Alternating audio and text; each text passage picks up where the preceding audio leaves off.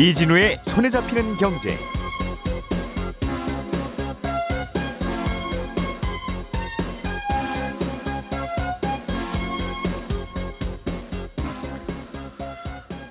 안녕하십니까, 이진우입니다. 구글이 운영하는 안드로이드라는 운영체제를 선택한 휴대폰들은 이 안에서 유료 앱이 결제가 될 때 통행세 30%를 구글에 내야 합니다. 그런데 이번 달부터 구글이 그동안 이런저런 예외를 통해서 통행세를 내지 않았던 여러 앱들에 대해서 앞으로는 퇴출시키겠다는 발표를 해서 논란이 되고 있습니다. 우리나라 국회가 세계 최초로 이른바 구글 방지법이라고 하는 걸 통과시켜서 이런 일이 없을 거라고 생각했는데 왜 이런 무력해지는 상황이 나오는지에 대한 비판도 커지고 있는데요. 오늘은 이 구글의 인앱 결제 방식 논란에 대해서 자세하게 좀 짚어보겠고요. 앞으로 주택금융공사에서 보증을 받은 대출을 혹시 못 갚으면 원금을 감면받을 수 있게 된다는 보도가 있었습니다. 구체적으로 어떤 의미인 건지, 그리고 요즘 기업들의 개발자 채용 방식에 변화가 생기고 있다는 소식도 함께 간단히 들어보겠습니다. 6월 6일 현충일 아침, 손에 잡히는 경제 바로 시작합니다.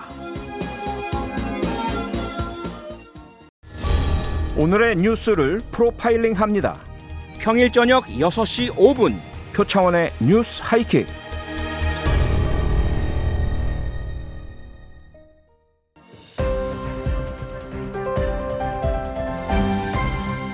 이진우의 손에 잡히는 경제. 네, 오늘도 박세훈 작가, 김현우 소장 두 분 나와 계시고 한국경제신문의 나수지 기자와 함께 주말 사이에 나온 경제 뉴스들 아주 경건하게 정리해 보겠습니다. 세 분 어서 오십시오. 네, 안녕하세요. 예. 자, 나 기자님. 네. 구글의 안드로이드에서 뭔가 결제를 하면 이제 안드로이드를 개발한 혹은 만들어낸, 네, 발명한 구글 쪽으로 돈이 가게 되어 있죠. 네, 그렇습니다. 예. 일단은 이 유료 앱 이용 가격이 결국은 어떤 이유 때문에 요즘 많이 오르고 있다는 게 일단 제일 먼저 떠오르는 현상인데 어떤 일이 벌어지고 있습니까, 이 동네에서? 네, 일단 어떤 앱들이 좀 가격이 올랐는지도 궁금해하실 것 같아서 이거부터, 예, 말씀드리면 그 네이버 웹툰에서 돈처럼 쓰이는 쿠키라는 게 있습니다. 뭐, 네, 미리 웹툰 보려면 이거 결제해야 되는 건데 이거 하나에 원래 100원이었는데 지난주부터 120원으로 올랐고요. 네. 그리고 다른 웹소설, 웹툰 볼 수 있는 애플리케이션이 카카오 웹툰이나 리디 이런 것들도 비슷하게 가격이 한 20% 정도 올랐습니다. 근데 요거 들으시는 분들 중에 아이폰 사용하는 분들이라면 나 원래 쿠키 결제할 때 한 개에 120원으로 결제하고 있었는데 라고 생각하실 수도 있는데요. 예. 근데 그동안에 아이폰을 사용하는 분들은 쿠키 하나에 120원 주고 쿠키를 샀고, 네, 안드로이드 사용하는 분들은 100원이었거든요. 근데 이제는 안드로이드 사용자들도 120원, 가격이 똑같이 오르게 되는 겁니다. 웹툰 하나 볼 때마다 쿠키 하나 써야 되는 거예요? 네. 미리 보려면 그렇기도 하고 뭐 유료 웹툰도 있고. 그런데 그동안에는 애플 아이폰에서 사용하는 분들이 웹툰을 하나 보려면 쿠키 하나에 120원을 주고 샀어야 되는 거고, 네, 애플이 아닌 휴대폰 에서는 100원 주고 사서 보면 똑같이 웹툰이 보였다. 네, 그렇습니다. 그런데 이제 가격이 같아졌다. 네.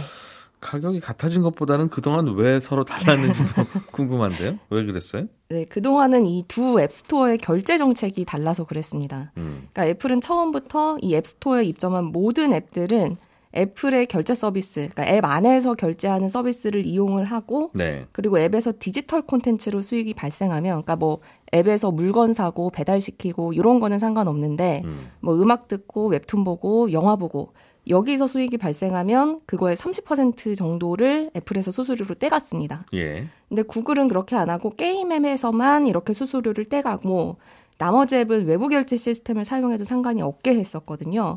그리고 외부 결제 시스템을 쓰면 수수료도 안 냈고요. 그러니까 개발자 입장에서는 똑같은 서비스인데 애플은 30% 정도 수수료를 더 떼가니까, 예, 여기서 사가는 소비자들한테는 돈을 좀 더 받아서 수수료를 내왔던 거죠. 그런데 앱들이 이제 안드로이드에서도 가격을 올리는 거는, 네, 이제는 구글도 모든 앱에서 디지털 콘텐츠로 수익이 발생하면 수수료를 30% 정도 받기로 했기 때문입니다. 좀 전에는 게임에 대해서만 30% 수수료를 받았는데, 네, 이제는 웹툰 같은 콘텐츠도 받기로 했다. 네, 그렇습니다. 애플은 진즉부터 게임과 콘텐츠에 대해서 다 받았는데. 네, 네. 그래서 요 얘기가 처음 나왔던 게 사실은 2년 전부터고 원래는 작년 10월부터 시행할 예정이었는데 이 코로나 때문에 개발이 조금 늦어지면서 예. 올해 4월부터는 이 정책을 안 따르는 앱은 업데이트를 못하게 하고 이달 들어선 아예 앱을 삭제하기로 했거든요. 네. 그러면서 가격이 오른 앱들이 조금 나온 겁니다. 그래서 앱을 삭제당할 수는 없으니까. 그렇죠. 그리고 애플에서는 어차피 내고 있으니까. 그런데 작년에 우리나라 국회에서 이른바 구글 갑질 방지법? 이 정확한 법명이 이렇지는 않을 텐데 아무튼 우리가 통칭 그렇게 불렀던 그런 법이 통과가 됐었죠? 네, 통과가 됐습니다. 그러니까 네. 그래서 세계 최초로 우리 대한민국이 구글에 이른바 맞짱을 떴다. 맞습니다. 야, 한국인들도 이제 그랬던 이야기도 나오고. 네, 세계 개발자들이 좀 응원도 해주고. 이른바 콘텐츠에 대해서는 카피 레프트라고 하죠. 야, 이거 다 같이 보는 거지. 그런 걸 뭐 이렇게 다 받아 하는 그런 이제 이데올로기를 갖고 계신 분들도 박수를 쳤고. 네. 그랬는데 이번에 구글이 무슨 소리입니까? 안 됩니다. 받겠습니다 하면 그 법은 무력화되는 거예요. 그럴 거면 무슨 법을 어떻게 통과시켰던 거였던 건지도 궁금하고. 네, 그러니까 그때 법의 핵심은 구글이 이 디지털 콘텐츠 결제할 때 꼭 자기네가 만든 인앱 결제 시스템을 쓰고 예. 여기서 수수료를 30% 정도 떼겠다고 하니까 예. 그러면 왜 결제를 꼭 인앱 결제를 해야 되느냐. 이 특정한 결제 방식을 강제하는 게 안 된다라는 게 법의 핵심이었던 겁니다. 그건 무슨 말이죠? 예. 그러니까 그 앱 안에서는 구글이 외부 페이 시스템 이런 거를 못하게 하고 네. 인앱 구글에서 개발한 결제 시스템만 사용을 하고 거기서 수수료를 30% 떼라. 예. 떼겠다라는 게 구글의 말이었고 예. 그 법은 그러면 그렇게 하지 말고 인앱 결제하는 것만 강제하지 말아라. 다른 예. 결제 시스템도 넣을 수 있게 해라. 라는 게 법이었는데 다른 결제 시스템을 넣어서 수수료 30% 떼는 거는 그거는 괜찮은 법이었어요? 그게 허점이었던 겁니다. 그러니까 이게 통과되니까 그러니까 법을 통과시킬 때 당시에는 수수료 30%랑 인앱 결제를 마치 하나의 패키지 묶음처럼 보고 이 인앱 결제를 규제를 하면 네. 수수료도 그렇게 많이 못 받겠지 생각을 했는데 이 법이 통과되니까 구글과 애플이 전략을 어떻게 바꾸냐면 다른 결제 방식 선택할 수도 있게 하는데 대신에 다른 결제 방식 이용할 때도 수수료를 받아서 자기네 결제 서비스 이용하는 거랑 결과적으로 똑같이 만든 거죠. 그러니까 법은 지키면서도 가격은 올릴 수 있는 방법을 찾아서 네. 이 구글 갑질 방지법이라는 게 애초에 의도했던 수수료를 좀 낮추는 목표는 달성하지 못했던 겁니다. 그래서 여기에 대해서 방통위가 혹시 구글이나 애플이 수수료 조정에서 좀 실질적으로 이 결제 선택지를 제한한 게 아니냐. 예. 그러니까 앱 개발사들이 어쩔 수 없이 인앱 결제를 선택할 수밖에 없도록 한 게 아닌지 들여다보겠다라고는 했는데 근데 또 소비자가 느끼기에 수수료 비싸다고 해서 이 수수료율을 문제 삼을 수 있겠냐 이런 반론도 만만치 않아서 실제 어떤 처분이 내려질지는 좀 미지수입니다. 물론 이제 애플의 앱스토어 그리고 구글의 이 안드로이드 시스템에서 이용을 할 수밖에 없는 구글 플레이라고 하나요? 네. 장터죠, 장터. 그렇습니다. 다양한 앱이 거래되고 깔리고 하는 장터를 만들어 놓은 애플과 구글은 그럼 뭘 먹고 사느냐. 이런 통행료 받아야지. 경부고속도로 만들어 놓고 한국도로공사도 통행료 받잖아. 그렇죠. 그런 논리도 있어서 이걸 금지하는 게 맞냐는 논란은 있을 수 있는데 네. 이러나 저러나 법을 만들어서 구글 갑질 방지법을 만들었으면 제대로 만들었어야지 그게 30% 못 떼어가게 하려고 만든 법일 텐데. 그렇죠. 뭐 다양한 결제 수단을 도입해서 30%를 떼면 괜찮은 이런 구멍을 만들어 놓으면 어떡해요. 얼마나 우습겠어요. 짐작하건대 이 수수료율을 법에서 좀 금지하는 건 이상하니까 네. 결제 방식을 제재했던 건데 네, 결과적으로는 그렇게 됐습니다. 이거 법 만들 때 이것도 뭐 포퓰리즘이네 아니네 이런 논란도 좀 있긴 있었는데 아무튼 법을 제대로 못 만들었군요. 어떡하죠 그러면 이제 내야 되네요. 네, 구글 안드로이드를 사용하시면 내야 되는 건데 예. 근데 좀 그럼 우리 입장에서는 싸게 사용할 수 있는 방법이 없겠느냐 고민을 해보면 이렇게 바뀌니까 앱스토어들끼리 경쟁이 조금 더 치열해지는 상황은 벌어지고 있습니다. 그러니까 국내 앱마켓인 원스토어가 구글이 예. 수수료를 올리니까 오히려 자기네는 기본 수수료를 20%에서 10%로 낮추겠다 이렇게 발표했거든요. 근데 이렇게 되면 원래 원스토어의 약점이 그러니까 시장 점유율을 많이 못 끌어왔던 이유가 사람들이 많이 쓰는 큰 앱은 굳이 여기에는 입점을 안 한다는 거였는데 이렇게 수수료를 낮추면 입점하는 앱들이 늘어날 수도 있고요. 네. 또 아직까지 그런 사례가 없긴 한데 이 원스토어가 이런 식으로 수수료를 깎아주면 기존의 안드로이드 앱 다운받으면 애플보다 서비스 요금이 쌌던 것처럼 원스토어에서 다운받으면 서비스 가격이 싼 앱들도 나올 가능성도 있을 것 같고 네. 그리고 지금 당장 우리가 할 수 있는 그 팁도 있는데 싸게 30% 안 떼이는 방법도 네. 있어요 여전히? 네. 그러니까 결제는 웹에서 하고 예. 서비스는 앱에서 이용하면 됩니다. 그러니까 아직도 모바일에서 웹으로 들어가서 네이버 쿠키를 결제하면 네. 개당 100원에 살 수 있습니다. 왜냐하면 앱을 통하지 않으니까 수수료를 안 내는 거거든요. 그렇군요. 네, 그래서 조금 귀찮겠지만 결제는 웹에서 하고 서비스는 앱에서 활용하시면 조금 절약을 하실 수 있는 팁이 됩니다. 이북 회사들도 그렇게 하죠. PC에서 결제하도록 하고 그 결제한 것만 확인해서 로그인을 하면 모바일에서는 볼 수 있고. 네, 그렇습니다. 그것도 막을 것 같은데요, 구글이? 네, 이것도 사실은 논란이 예. 되는 측면이 있어서 이것까지 막을 수 있겠느냐? 왜냐하면 앱을 통한 게 아니라 밖에서 결제를 해오는 건데. 근데 밖에서 결제하는 거 구글이 다 알고 이러지 마 한 다음에 안 그러면 지울래 그러면 되잖아요. 지금 막 지운다면서요, 본인들 마음에 안 드는 거. 네, 그렇죠. 그런 논란이 있군요. 예. 자, 박 작가님. 네. 최근에 기업들이 네. 개발자 좀 어디 없냐고 네. 개발자 채용이 너무 어렵다고 아우성인데 그렇습니다. 건설업들 업에서도 개발자 채용이 열을 올리고 있다. 그렇습니다. 건설업 특히 건설 중장비업 쪽은 IT 쪽하고는 거리가 좀 멀어 보이는데 예. 최근에 분위기가 많이 달라지고 있습니다. 그동안은 건설사가 골착기 같은 건설 장비를 고를 때 이때는 연비나 성능을 최우선으로 따지니까 네. 그냥 튼튼하고 성능 좋은 중장비 만드는 게 중장비 업체한테는 중요한 일이었거든요. 근데 앞으로는 건설 현장도 무인화가 되고 자동화가 될 거라는 게 업계 예상입니다. 그러니까 지금은 지게차처럼 단순한 어떤 작업 패턴을 가진 중장비 정도만 무인화 시스템이 개발되어 있는데 네. 한 5년 내에는 뭐 일부 중장비 같은 경우는 완전 무인화가 가능할 만큼 기술이 발전할 거다. 이렇게 업계는 보고 있어요. 그리고 중대재해처벌법 시행되면서 안전규제는 점점 강화되고 있죠. 근데 또 노동인구는 주는 추세라서 건설 현장이 앞으로 무인화, 자동화는 피할 수 없다. 이런 인식이 강합니다. 그래서 이런 무인화 소프트웨어를 만드는 개발자 수요가 계속 치솟은 건데 예.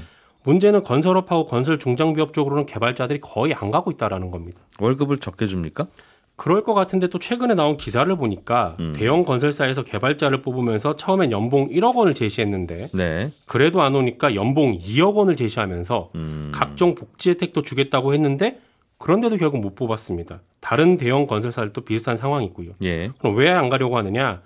이 개발자 시장도 일종의 양극화가 진행이 되고 있는데 어떤 곳은 굉장히 몰리고 그래서 그런 곳들은 비교적 개발자를 그나마 쉽게 채용을 합니다. 예. 예를 들면 뭐 네이버, 카카오 이런 회사들 그리고 게임 회사들인데 여기는 그래도 개발자들이 좀 몰리긴 하거든요. 왜냐하면 기업 가치가 앞으로는 오를 가능성이 높기 때문에 개발자들 입장에서도 기업 가치가 높아지면 그 높아진 과실을 좀 나눌 수 있을 거다. 스톡옵션. 네. 네. 그런 생각을 합니다. 근데 건설업종은 이 연봉 문제라기보다는 개발자 입장에서는 나중에 더 큰 회사로 이직을 할 때 자신의 이력에 큰 도움이 안 된다고 보는 경향이 강하거든요. 왜냐하면 개발자들은 본인이 어떤 프로젝트에 참여했는지가 중요한 포트폴리오가 되는데 나중에 이직을 할 때 이력 썼을 때. 네. 예. 건설 분야 프로젝트는 플랫폼이나 게임 업체 프로젝트랑 완전히 다르기 때문에 아무래도 건설업 쪽으로 자신의 경력을 쌓는 게 도움이 안 된다. 라고 판단을 하는 것 같습니다. 다음에 이직할 때도 또 별로 안 쳐주는 경력이다. 그렇죠. 그리고 게임업계 같은 곳은 개발자들 데리고 오면서 말씀하셨던 스톡옵션 같은 일종의 보너스들을 많이 주고 나중에 그 게임이 상장되고 하면 되는데 그렇죠. 대박이 나거나 하면 그걸 팔아서 큰 수익을 얻을 수 있는데 건설업계는 스톡옵션 받는 것도 좀 어렵고 예. 받아도 별 수익이 안 될 것 같으니까 이미 상장 회사니까 그렇죠. 개발자 구하는 게 더 어렵습니다. 그런데 최근에 또 이런 분위기들이 많이 달라졌어요. 어떻게 바뀌었어요? 조금 전에 말씀드렸던 그 개발자들이 그래도 좀 몰리는 기업들에서 개발자 채용을 덜 하기 시작했다는 겁니다. 작년만 하더라도 무슨 뭐 신규 채용 뭐 어마어마하게 하고 뭐 다 오세요 막 했었었는데 뭐 네이버, 카카오, 쿠팡 뭐 이런데요. 그렇죠. 게임 예. 업계도 뭐 대규모 채용, 인센티브 이런 채용 문구들을 안 쓰고 있고요. 작년 초만 해도 진짜 최대한 먼저 찜하려던 분위기가 있었는데 확 달라진 겁니다. 왜 그러냐면 경영 환경이 올해 들어서 완전히 바뀌어서 그런데 예. 개발자들이 많이 필요했던 그래서 전에 받았던 연봉이 한 2배를 주면서까지 개발자를 데리고 왔던 기업들이 보면 대부분 코로나19 특수 누린 것들이 많거든요. 네. 그런데 이제 코로나19 상황도 점점 나아지고 있고 그런데 또 경기 침체 우려도 있고 그러면서 사업 불확실성이 커지니까 인건비부터 줄이고 보는 겁니다. 예. 게임사들 같은 경우에는 또 신작 개발이 늦어지고 있고 기존 게임 수익은 떨어지는데 인건비 부담은 계속 늘어나면서 1분기 실적이 굉장히 안 좋게 나왔거든요. 그러다 보니까 개발자 채용을 좀 덜하고 있는 겁니다. 주가도 많이 내리다 보니까 이제 그런 비상장 그러나 꿈이 큰 회사들로 투자가 몰리던 시절도 약간 좀 그렇죠. 분위기가 달라지는 것 같고 네, 그런 변화가 나타나고 있는 겁니다. 투자 못 받으면 우리 회사는 1년밖에 못 버티는데 아 개발자 뽑기 부담스러운데 네. 그런 쪽으로 그렇죠. 도는 것 같기도 하고 다른 나라도 분위기 그래요? 아니면 우리나라만 요즘 이렇게 개발자 다른 나라도 비슷한 걸로 보입니다. 왜냐하면 대표적으로 마이크로소프트 같은 경우는 지난 1분기 실적이 그래도 좀 괜찮게 나왔는데 예. 그래도 개발자 채용을 줄이겠다라고 했고요. 메타 있죠? 페이스북. 예. 올해 개발자 채용을 안 하겠다고 발표를 했습니다. 그래서 지금 미국에서는 어떤 얘기까지 나오냐면 2000년에 닷컴 버블 때처럼 테크업계 전반으로 감원 칼바람이 몰아칠 수도 있다.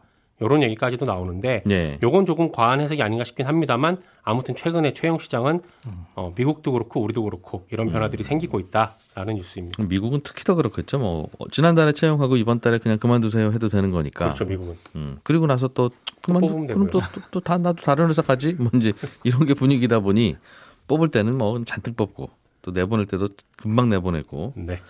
하는 걸 텐데 우리나라도 개발자가 그렇군요. 김현우 소장님? 네. 이런 개발자를 채용하는 트렌드에 대해서는 어떻게 생각하세요? 아, 왜 자꾸 저한테 그러세요? 정말. 죄송합니다. 깊이 생각을 못 해봤습니다. 아니면 어떻게 생각하시는지 좀 궁금해서. 시간도 조금 좀 여유가 있고 그래서 오늘은. 네. 예, 김현우 소장님이 준비해 오신 소식은 네. 주택금융공사에서 보증을 받아서 대출을 받은 그런 경우에는 네. 만약 못 갚는 경우도 있죠. 대출 그렇죠. 받다 보면. 그렇더라도 원금을 감면받을 수 있다. 이거 일종의 혜택인 거네요. 네. 그렇죠. 감면을 기존에도 받을 수 있기는 있었는데 그 네. 기준이 조금 완화된다. 이렇게 보시면 됩니다. 우리가 은행에서 전세자금 대출이나 아니면 뭐 중도금 대출 여러 가지 대출이 있는데 이런 거 받을 때는 대부분 그냥 내 신용을 보고 빌려주는 게 아니라 예. 돈을 내가 못 갚았을 경우를 대비해서 어딘가에서 이제 보증을 받아야 됩니다. 보증서를 끊어와야 되는데 보통 이제 주택금융공사나 이런 보증기관이 하죠. 그런데 이런 보증부대출을 받은 다음에 말씀하신 것처럼 실제로 못 갚으면 일단 연체가 되겠죠. 그런데 연체가 되고 3개월이 지나면 이 대위변제라는 걸 합니다. 그러니까 보증서를 발급해준 기관에서 네. 은행한테 대신 돈을 갚아주고 그 다음엔 이제 나에게 돈을 빌려가는 사람에게 추심을 하는 거죠. 그런데 이렇게 대위변제를 한 다음에 나중에 일정 요건을 충족하게 되면 이 원금을 탕감해주기는 감면해주기는 하는데 그 요건이 네. 조금 완화된다는 겁니다. 그러니까 원래 어떤 대출이든지 간에 연체가 되고 내가 이 빚을 못 갚겠습니다라고 해서 채무조정을 신청하게 되면 이자나 예. 원금을 탕감하는 제도가 있는데 원래도 그렇죠. 못 갚겠다는데 어떡하겠어요.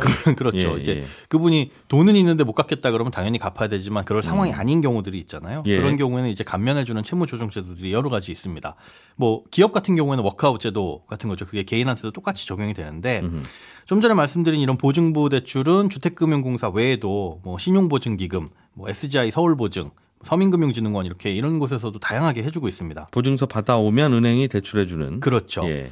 그런데 코로나 이후에 이제 개인에게 이런 보증부 대출이 굉장히 많이 늘어났어요. 꾸준히 증가하다 보니까 이 부실도 우려가 되고 있는데 이런 보증부 대출의 부실 채권의 처리 과정이 다른 이제 일반 대출하고는 조금 다르다 보니까 이런 것들에 대해서 조금 더 기준을 완화하겠다라는 내용을 작년 말에 발표를 한 적이 있었습니다. 그런데 그 부분에 대해서 지금 주택금융공사에서 세부적인 안이 나온 거죠. 설명 듣게 해주셨는데 그래서 네. 정확히 과거에는 어땠고 앞으로는 어떻게 바뀐다는 건지 좀 정리를 해주셨으면 좋겠어요. 네, 일단 예. 일반 대출 먼저 예로 들자면 일반 대출을 만약에 우리가 못 갚으면 예. 연체가 발생한 직후에 신용회복위원회에다가 신청을 할 수가 있습니다. 이게 채무조정 제도가 두 가지가 있는데 프리워크아웃, 뭐 개인 워크아웃 예. 이렇게 두 가지가 있습니다. 이 일반 대출이라는 건 그냥 보증서 없는 보통 대출? 그렇습니다. 예. 그런데 이렇게 채무조정을 신청하게 되면 이자는 전부 감면을 받고요.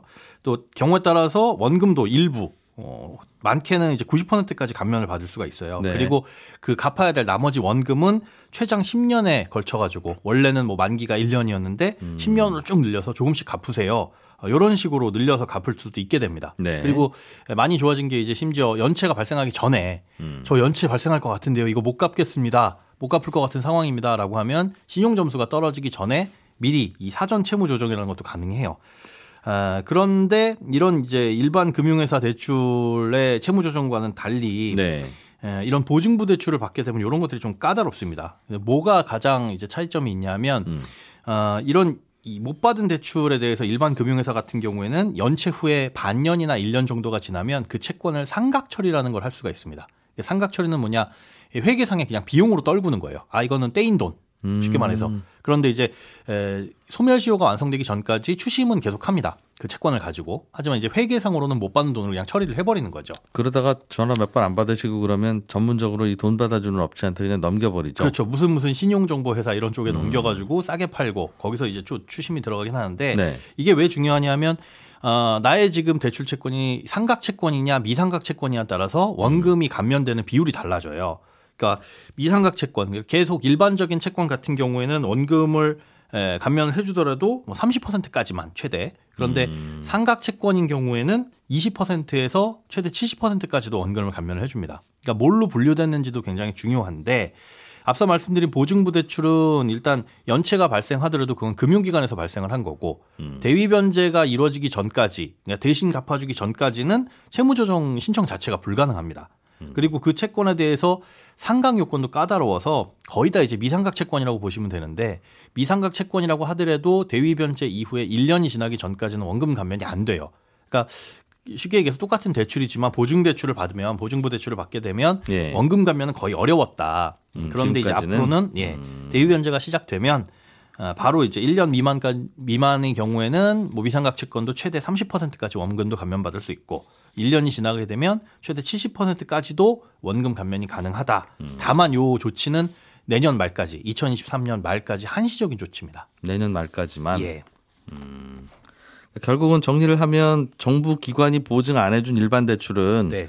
당연히 모든 대출은 갚아야 되지만 갚다가 못 갚는 상황이 오면 연체를 하게 되고 네. 연체를 또 길게 하면 은행이 그냥 반만 받지 뭐 이렇게 한다는 거죠. 네, 그렇습니다. 그런데 정부가 보증을 해준 대출은 똑같은 연체가 발생을 해도 끝까지 따라다닌다. 거의 그렇습니다. 이게 정부 규정이라서 예. 어쩔 수 없다. 네. 그런데 정부 규정을 그거를 잠깐 바꿔줘서 네. 정부 보증을 받은 거라도 내년 말까지는 못 갚으면 한시적으로 원금도 탕감해주고 한다는 거군요. 네, 그렇습니다. 내년 말까지 못 갚을 것 같은 분들이 많이 쏟아질 것 같은 느낌인가 봐요. 그래서 정부에서도. 미리미리 선제 대응을 하는 거라고 볼 수가 있겠습니다. 이 채무 조정도 많이 이 연체 기한도 늘려줬잖아요. 예. 그러다 보니까 혹시나 연체하는 그런 차원에서 네, 대비해서 그렇습니다. 그러게요. 소상공인들 대출 받았던 거 이게 연체 크게 나면 또 골치 아픈데 그런 걱정이 좀 있나 봐요. 네. 예, 나수지 기자, 박세훈 작가, 김현우 소장 세 분 수고 많으셨습니다. 저는 11시 5분에 손에 잡히는 경제 플러스에서 다시 인사드리러 오겠습니다. 이진우였습니다. 고맙습니다.